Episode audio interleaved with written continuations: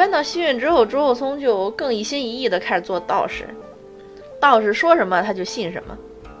咱前面说他得了儿子了嘛，然后他也经常啊去看那儿子，可是呢，他大儿子啊就刚刚活了两个月就夭折了，然后他二儿子呢算是活到了二十岁，然后被封为太子，可是刚被封为太子没多长时间也挂了，然后道士们啊就给了皇上一个说法，叫二龙不相见，就是说这两条龙啊不能碰面。那道士说了，皇上就信了，当即就做了两个决定，第一个就是不立太子。那立了太子就等于立了一条龙嘛。第二个就是不跟儿子们见面，当然结果就是这个父子情分啊也都疏远的很。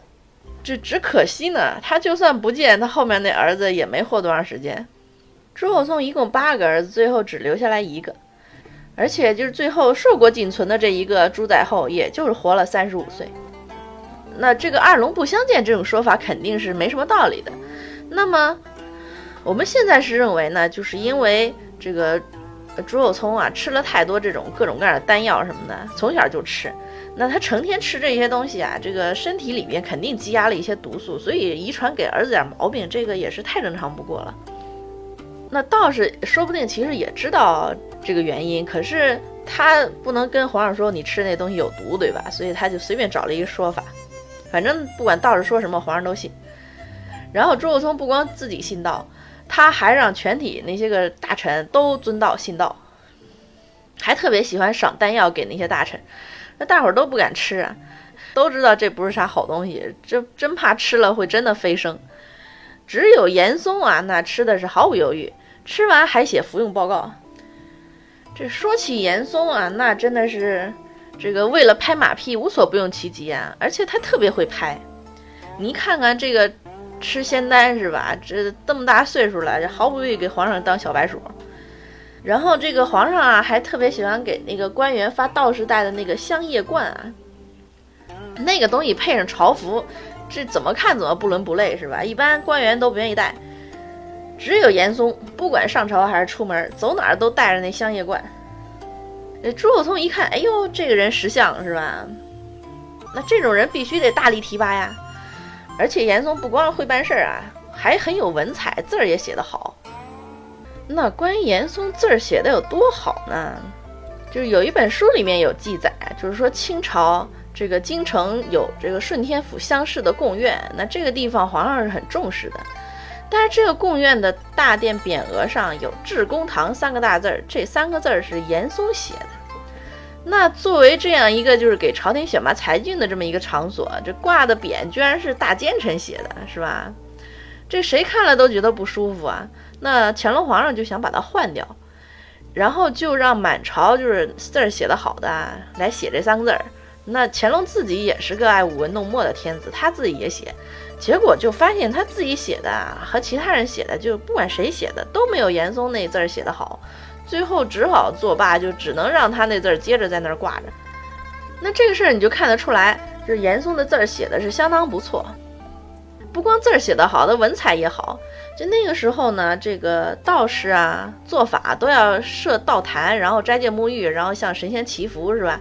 然后你得给这个上天呀递这个奏章祝词。这个奏章祝词呢是用朱砂笔写在青藤纸上的，所以叫律章，也叫青词。那这个东西呀，得用文笔好的人来写，这道士一般干不来，朱厚熜自己也写不出来，他没办法，就只能找这种有文采的这词臣啊、内阁大学士来写。所以到后来内阁都没时间干正经事儿，光给朱厚熜写青词了。那这其中写的最好的就是严嵩。你看这么有才的人啊，这朱厚熜能不提拔他吗？严嵩后来出将入相，但是也因此呢被人称为青词宰相。就是因为他青词写的特别好，呃，在明史里面，严嵩是被列在这个奸臣传里面的。但是事实上，就是从严嵩下台之后，就很多人认为他把他定为奸臣是很冤枉的。那哪怕是修明史的时候，这个当时的人对严嵩是不是奸臣就已经有了很大的争论。那一方面，咱们说了，他文学成就很高，是吧？诗词写得很好，那书法也很好。然后根据史载呢，其实严嵩并不算是真正的这种就是一意媚上的这么一个人，他也做了一些好事，而且他也曾经几次试图纠正嘉靖皇帝的一些做法。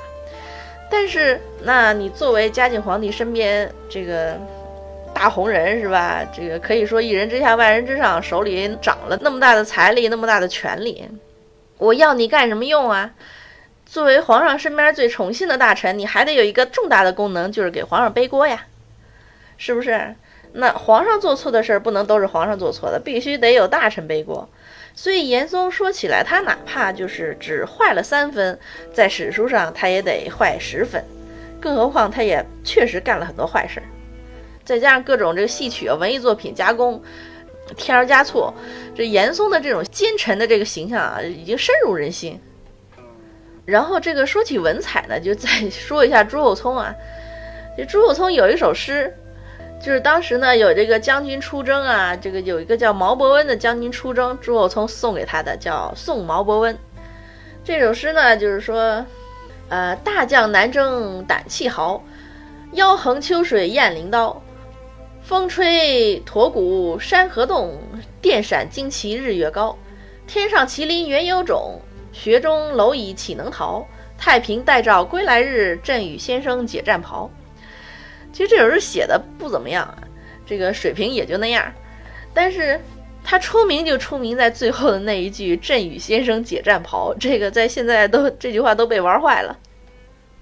那虽然说嘉靖啊一心求道是吧，吃了这么多奇奇怪怪的东西，但是你也不能完全否认他就一点用都没有。嘉靖可以说是明朝皇帝里边算是比较长寿的了，享年六十岁。他一共在位四十五年，是明朝就实际统治时间最长的皇帝。而且嘉靖呢，他可以说在中国历史上算是比较独特的一个皇帝啊。他是比较任性和倔强的一个人。那他这个人呢，首先他非常聪明，而且他也比较任性。但是他不像就是他堂哥朱厚照那种，就是我要什么我就要表达出来，那个我要跟你们大臣对着干。嘉靖不是，嘉靖他找到了一种。就是他和这个大臣们的这个相处之道非常狡猾，而且非常善于掌控大局。